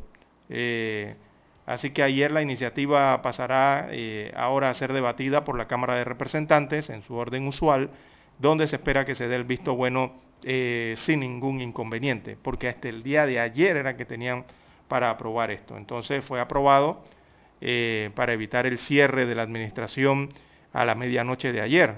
Eso se salvó y eh, ahora entonces si pueden, digo, si es aprobado por la Cámara de Representantes, ya podrían financiar las actividades del gobierno hasta principios del próximo mes de diciembre. Así que la iniciativa superó la barrera de 60 votos que necesitaba para ser aprobada al recibir el apoyo de 65 senadores, mientras que 35 eh, votaron en contra. Así que son buenas noticias eh, dentro de lo que se puede decir de este marco, ya que el Senado aprobó entonces esa resolución que elimina la posibilidad de un cierre del gobierno eh, de los Estados Unidos, administrativamente hablando. ¿no? Eh, esa noticia es importante. recordemos que están hablando de la primera potencia mundial que se quedaría sin fondos a partir del día de hoy, si no se aprobaba eso ayer. Y si eso hubiese ocurrido, entonces lo, eso habría tenido un impacto negativo, evidentemente en la economía norteamericana, pero también en la economía mundial, ¿verdad? Así que se logró esa aprobación el día de ayer y se solventa esa situación hasta el próximo mes de diciembre. Bueno, y la pobreza en Argentina baja al 40.6%. Cualquiera diría esta es una buena noticia pero no es tan buena porque el número de indigentes ha crecido ahora. Cifras oficiales revelan que la tasa de indigencia se situó en 10.7%, 0.2 0.2 puntos más respecto al semestre anterior y al primero de 2020. La tasa de pobreza en Argentina se situó el primer semestre del año en un 40.6%, con un descenso apenas de 0.3 puntos porcentuales en un año, mientras creció el número de quienes afrontan problemas a diario para satisfacer sus necesidades básicas de alimentación. De acuerdo con un informe difundido ayer, el Instituto Nacional de Estadísticas y Censo dice que la tasa de pobreza urbana registrada entre enero y junio pasado estuvo en 1.4 puntos por ciento por debajo del segundo semestre del año 2020. La tasa de indigencia se situó en el 10.7% ahora, al sumarle 0.2 puntos más respecto al semestre anterior y al primero de 2020. Así que en Argentina la situación pues crítica, o sea, no es buena. A, pesar de que... Hay más indigencia en la calle. Sí, a pesar de que a, la pausa. a pesar de que esas cifras hablen de estos títulos de que baja la pobreza, la crisis económica en Argentina no cede. Ese mismo instituto en ese informe señala que 4 de cada 10 personas son pobres en Argentina, o sea, el 40% de la población argentina es pobre. Y allí meten entonces esto del, del indigente, que hay una de cada 10 personas es indigente en Argentina. Y súmele eso, entonces imagínese usted, si usted combina esas dos cifras que nos ha dado, la cosa en Argentina eh, está complicada de verdad. Este, hay mucha pobreza y mucha pobreza extrema, ¿no? Y eso complica entonces eh, las mejorías de la reactivación comercial post pandemia. Eh, o sea, no es suficiente todavía lo que está ocurriendo con la reactivación en Argentina para revertir esa curva de esas cifras que están dando ellos mismos a través de sus organismos de revisión allá, ¿no? Que tienen que ver con esto de la economía y la pobreza. Bien, eh, ya tenemos la conexión satélite desde Washington, Estados Unidos de América. Adelante, Daniel, con la voz de los Estados Unidos de América. Esta es la hora. 7 AM. 7 horas. Omega Estéreo, 40 años con usted en todo momento. El satélite indica que es momento de nuestra conexión. Desde Washington vía satélite y para Omega Estéreo Panamá, buenos días América. Buenos días América, vía satélite desde Washington.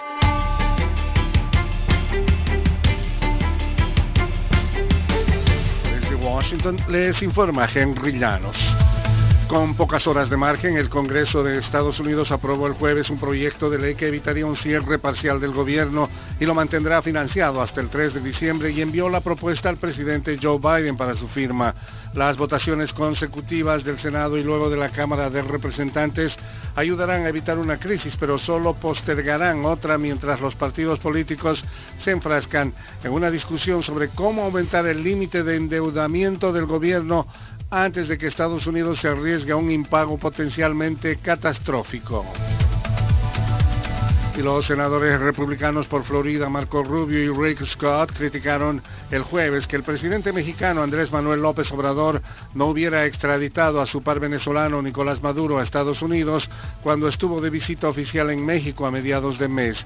México es signatario de la Convención de las Naciones Unidas contra la Delincuencia Organizada Transnacional de 2000 que estipula que los países signatarios cooperarán en materia de extradición de delincuentes, indican los senadores en la misiva. En Venezuela entra en vigencia una nueva reconversión monetaria. Desde Caracas nos informa Carolina Alcalde. Desde hoy entra en vigencia una nueva reconversión monetaria que elimina seis ceros a la moneda y abre las puertas a la circulación de una nueva familia de monedas y billetes denominada Bolívar Digital, cuya denominación más alta será de 100 bolívares, el equivalente a poco más de 24 dólares. El economista Aaron Olmos coincide con otros expertos en que se trata de una medida meramente cosmética. No viene con un paquete de medidas económicas de reajuste económico, no te están diciendo viene la reconversión, pero vamos a cambiar el encaje legal. Ese tipo de elementos no los estamos viendo, no nos los están diciendo. Carolina, alcalde Voz de América, Caracas. La canciller de Panamá, Erika Moines, dijo el jueves que la pandemia del COVID-19 ha sido un fracaso regional,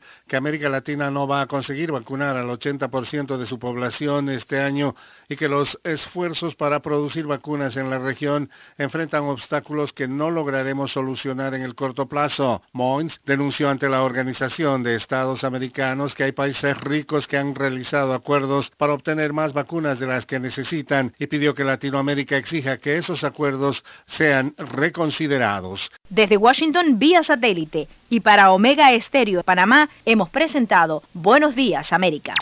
Buenos días América vía satélite desde Washington.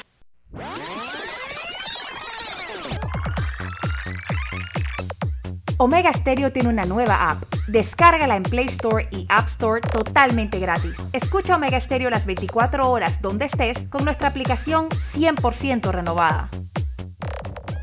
Somos Omega Estéreo. 40 años siendo la cadena nacional en FM Estéreo, pionera en Panamá.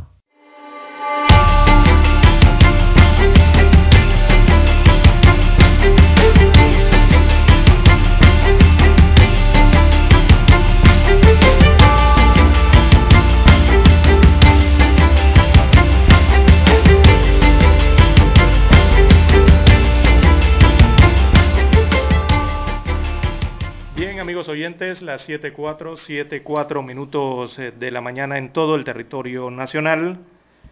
Bueno, bueno, llegó el primero de octubre, don Juan de Dios. ¿Alguna fecha? Bueno, con el primero de octubre llegó, como quien dice, el Revolú. Así es. Con la reunión que hizo ayer Rómulo Roque en Cambio Democrático, Lara. De manera unilateral y solo con sus seguidores, dice una nota de prensa hoy, el presidente del partido Cambio Democrático, Rómulo Rock, logró que el directorio nacional extraordinario aprobara abrir procesos de revocatoria de mandato y expulsión de aquellos diputados que no sigan su línea política e inscriban adherentes a favor de otro partido u otro colectivo. Roth convocó de manera extraordinaria al directorio nacional para tratar de eliminar la oposición que le representan los 15 diputados que lo denunciaron penal y administrativamente por supuesta malversación del subsidio electoral. Estos diputados y un sinnúmero de convencionales también le pidieron al tribunal que ordenara la celebración de nueva convención por no cumplir su rol. Sin embargo, pues no tenían la razón porque el tribunal no se la dio. Una fuente interna de Cambio Democrático reveló que el directorio de ayer aprobó revocar el mandato a todos aquellos diputados que no sigan la línea que pues indique su presidente en la Asamblea Nacional y además de todos aquellos que andan haciendo inscripciones para otros partidos políticos. Esta reunión se realizó sin la presencia de los diputados que Rómulo Roy intenta expulsar, ni los directivos que adversan a la actual Junta Directiva de Cambio Democrático. es una jugada política también, Lara. Claro que sí. Está tratando de bajar a los adversarios. Internos. Internos. Tiene que empezar limpiando su casa. Así es. Pero llama mucho la atención estas otras eh, declaraciones o revelaciones que se dan en la nota de don Juan de Dios de que hay mm, políticos del cambio democrático y más bien eh, cargos electos actualmente, ¿no? que diputados o quién sabe, alcaldes, representantes de corregimiento, que señalan están eh, llevando inscripciones para partidos que no es cambio, no es cambio democrático increíble ¿no? que eso esté ocurriendo. Eso me acuerda la saltadera y todas estas cosas que se dan dentro de los partidos políticos. ¿no? Eh, eso dentro de los estatutos yo supongo que tiene eh, su forma allí de penalizarlo. Así es, don César. Eh, bueno, es un mecanismo de defensa, Lara. Él sabe que no cuenta con esos 15 diputados. Así es y que muy por el contrario lo, quieren desbancar, ¿no? Sí, porque ellos están pidiendo renovar la junta directiva. Eh, precisamente el grupo de estos 15 eh, diputados encabezados por eh, Yanivel Ábrego, la diputada del circuito de Capira. Así es, pero también las revocatorias de mandato no son fáciles, Lara. No, no, eso lleva su proceso, ¿no? Un proceso y este Si fuera un juicio total. y- Es un juicio Difícil. electoral, no prácticamente. sí, es un juicio electoral, correcto. Eso inicia lo interno del colectivo y termina en el tribunal electoral.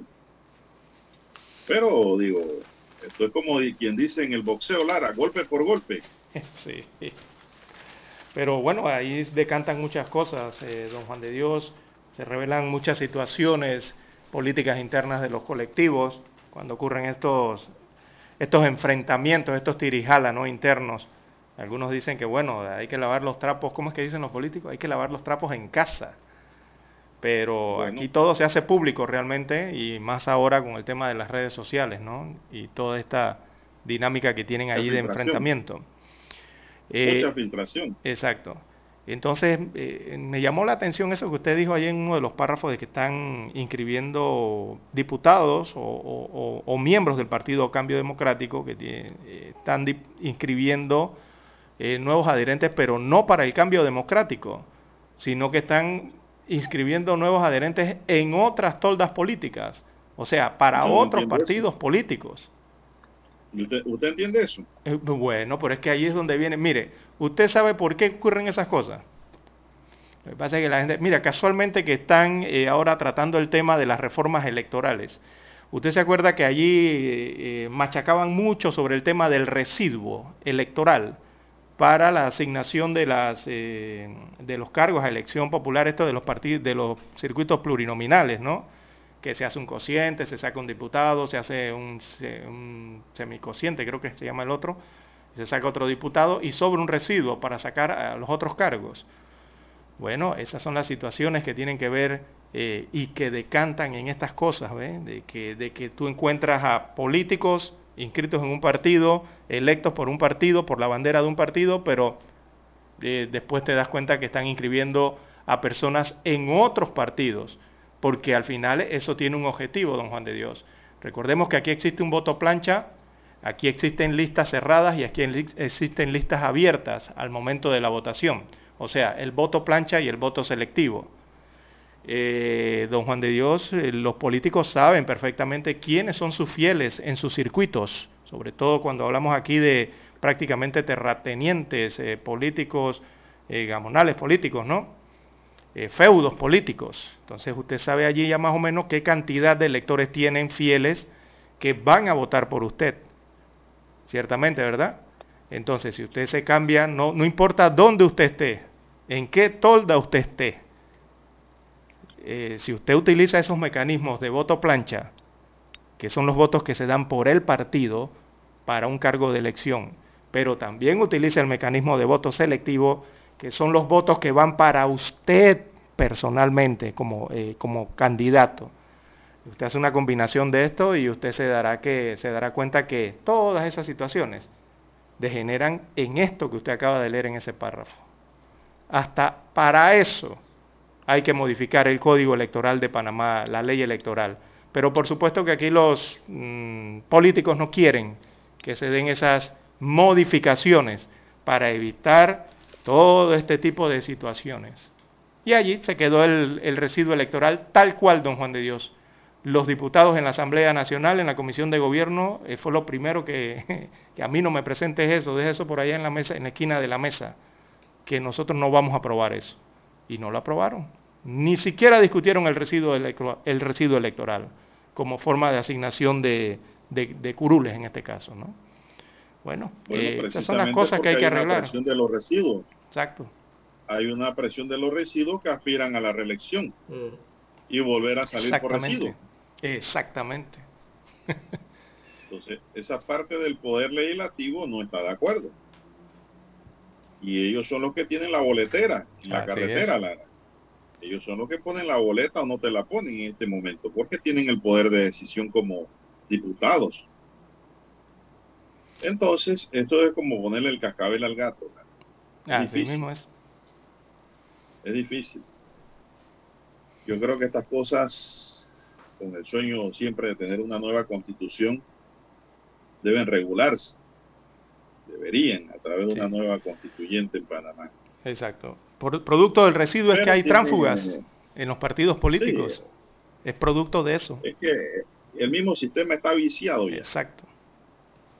Ahí hay diputados, Lara, que no sacaron la cantidad de votos de otros que están a esta hora escuchados en su casa Megesterio acostados, porque no salieron, a pesar de que sacaron Más votos. hasta el doble de votos de los residuos que están allí. Exactamente. Pero al momento del conteo, para explicarles ahí rapidito, al momento del conteo, esos que sacaron esa cantidad de votos que podían ser diputados no fueron diputados. Al final fueron diputados quienes? Los que les contaron los votos por plancha, por la, el partido político que se cuenta, y el tema del, del voto selectivo. Ya ahí sumas la totalidad para residuo y sales tú en vez de otro que recibió más votos que tú. Sí, Porque te los cuentan dos, tres, cuatro, cinco veces. no, siempre el diputado que va por el residuo, él va ahí en la jugada, porque él sabe bien que sale un cociente, un medio cociente y que después vienen los residuos. Y allí entonces donde entran en opción de llegar a la asamblea con una poca representatividad social Así es. y de su circuito. Es que ahí es donde hay que arreglar el residuo, en la forma de representación, para que haya más, eh, más diversidad, ¿no? más representación. Bueno, y hablando un poco del tema, don César, de el tema electoral, la paridad electoral en números rojos, destaca hoy un informe de la Estrella de Panamá que dice que la pobre representación de las mujeres en política se refleja en los resultados de las votaciones de 2019 con un 21% en el cargo de diputado, 12% en alcaldía y 10% en representantes de corregimiento. Para lograr la anhelada paridad de género en política no basta con establecer reglas del juego claras, equitativas y justas, es necesario que las mujeres participen, enfilen sus esfuerzos Claro. hacia un objetivo común y se apliquen sanciones por incumplimiento de la ley. La pobre representación de las mujeres en política se refleja en los resultados de las votaciones de 2019, con un 21% en el cargo de diputado, 12% en la alcaldía, en las alcaldías y 10% en la representación de corregimiento. Estas son algunas conclusiones de la investigación Participación Política Electoral de las Mujeres en Panamá, las cuotas en las elecciones 2019, elaborada por Tamara Martínez Paredes, socióloga investigadora del Instituto de Estudios Democráticos del Tribunal Electoral. ¿Qué le parece? Eh, sí, evidentemente, digo, lo ideal sería que, eh, digo, la ley dijera 50% de participación de los hombres, 50% de participación de las mujeres, pero el detalle está en llenar esa, partici- esa participación. No sé, de repente creo que aquí hay más de 5.000 cargos de elección popular, eh, lograr entonces que a través de las elecciones internas, primero que se postulen internamente en los partidos o a través de la vía independiente, eh, hagan el esfuerzo para tratar de eh, llegar a una candidatura, ¿no? Eh, luego ganar en esas elecciones internas, eh, llegar a la cantidad de firmas necesarias para poder... Pero yo hago una pregunta, don Y César. después- ¿Quién discrimina, quién discrimina a la, la participación de la mujer? Nadie, Si yo creo que nadie. está abierto. No, no, nadie. Eh, los canales están abiertos, como usted bien señala, don Juan de Dios. Las mujeres pueden participar de igual forma como lo hacen eh, los hombres. El problema está en ese, en que no participan en esa cantidad que sí participan los hombres. Ese es el detalle dentro de la ya- política. es una cuestión de voluntad y decisión de la. Exactamente. Eh, También recordemos, de que mujer en Panamá parece ser que no vota por mujer. mm, bueno, no, habría que buscar la estadística allí, no, no la tengo. Y es que no Eh, se va a pero saber hay, mu- tampoco, hay muchas cosas que... secreto. Exacto. hay No se va a saber, Lara. No, pero sí, eh, bueno, sí tiene razón, no se va a saber. Que el Eh, voto es secreto. Exacto. Y allí también tiene que influye mucho el tema de las actividades eh, de las mujeres. Recordemos eh, que por su rol de, de mujer, de madre, de esposas, eh, a veces muchas deciden no entrar en esos torneos eh, políticos, ¿no? Por cómo se desarrolla la política en el país. Así que muchas prefieren a veces hasta desistir de eso. Que no debiera ser así, don Juan de Dios. Eh, deberían participar igualmente, porque el país es de todos. Pero los canales están abiertos. No, sí, los canales están abiertos y, y se le está permitida la participación y no 50%, sino hasta más. Todas Pero- las que quieran. Exacto, pero el problema es que no se candidatizan, no se postulan, no sí se candidatizan, Lara, pero no reciben el voto. También. Sí se candidatizan, pero no reciben el voto las mayorías, es la realidad. Y las que han llegado es porque Mm. han logrado convencer a su propio electorado Ajá. de que hay una alternativa diferente. Entonces ganan esas mujeres, la Asamblea tiene diputadas. ¿Por qué si esas han podido de las curules no lo pueden hacer? Exactamente, hay unas que sí llegan, ¿no? Una contienda abierta. Exacto. Pero creo que el porcentaje de participación eh, electoral en- de los hombres es mayor en cuanto a los cargos, eh, a a acceder a los cargos, ¿no? A participar por los cargos. Es un poquito más elevado. Bien, tenemos que hacer la pausa, don Juan de Dios. Retornamos eh, con más informaciones. 7.30 AM. Infoanálisis. Con entrevistas y análisis con los personajes que son noticia. La mejor franja informativa matutina está en los 107.3 FM de Omega Estéreo. Cadena Nacional. Desde los estudios de Omega Estéreo, establecemos contacto vía satélite con la voz de América. Desde Washington, presentamos el reportaje internacional.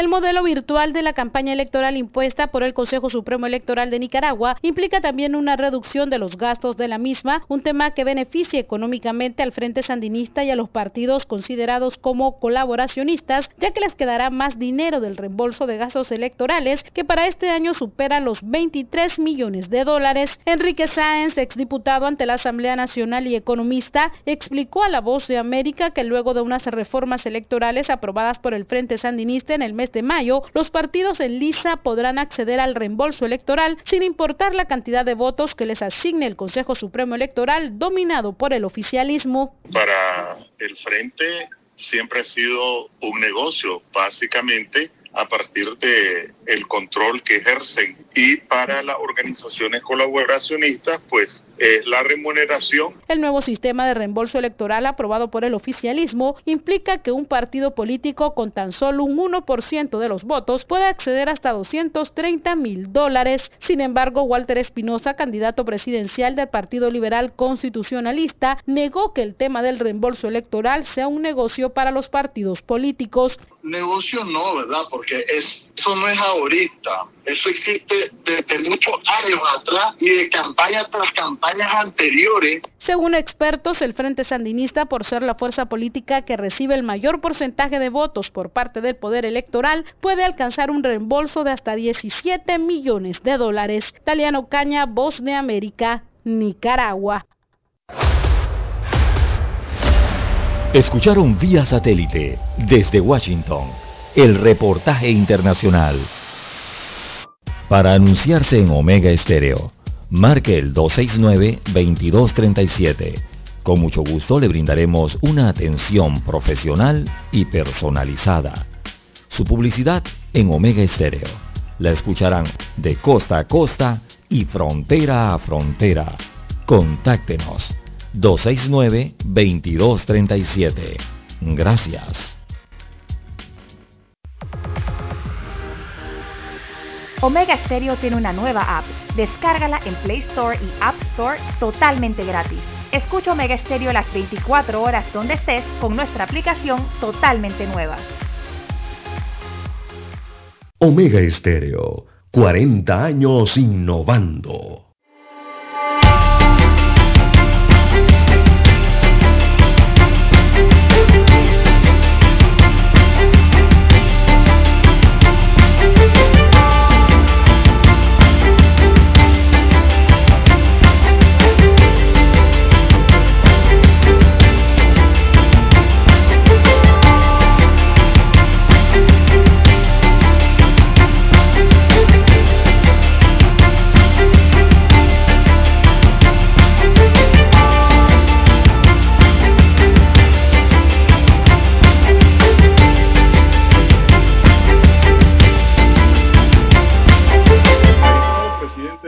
De Cuentas, Alberto Cigarrita, exhortó a los funcionarios de la Caja de Seguro Social a ser cuidadosos en el ejercicio de sus funciones para evitar procesos por lesiones patrimoniales contra el Estado.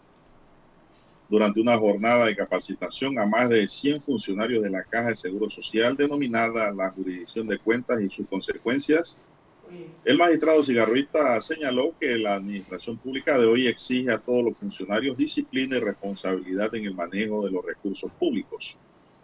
Indicó que en materia de la jurisdicción de cuentas ya están pasando cosas, pues se mantienen 241 procesos abiertos por lesiones patrimoniales con 4.382 personas involucradas, 95% de ellos funcionarios por un monto de 277 millones de dólares bajo investigación.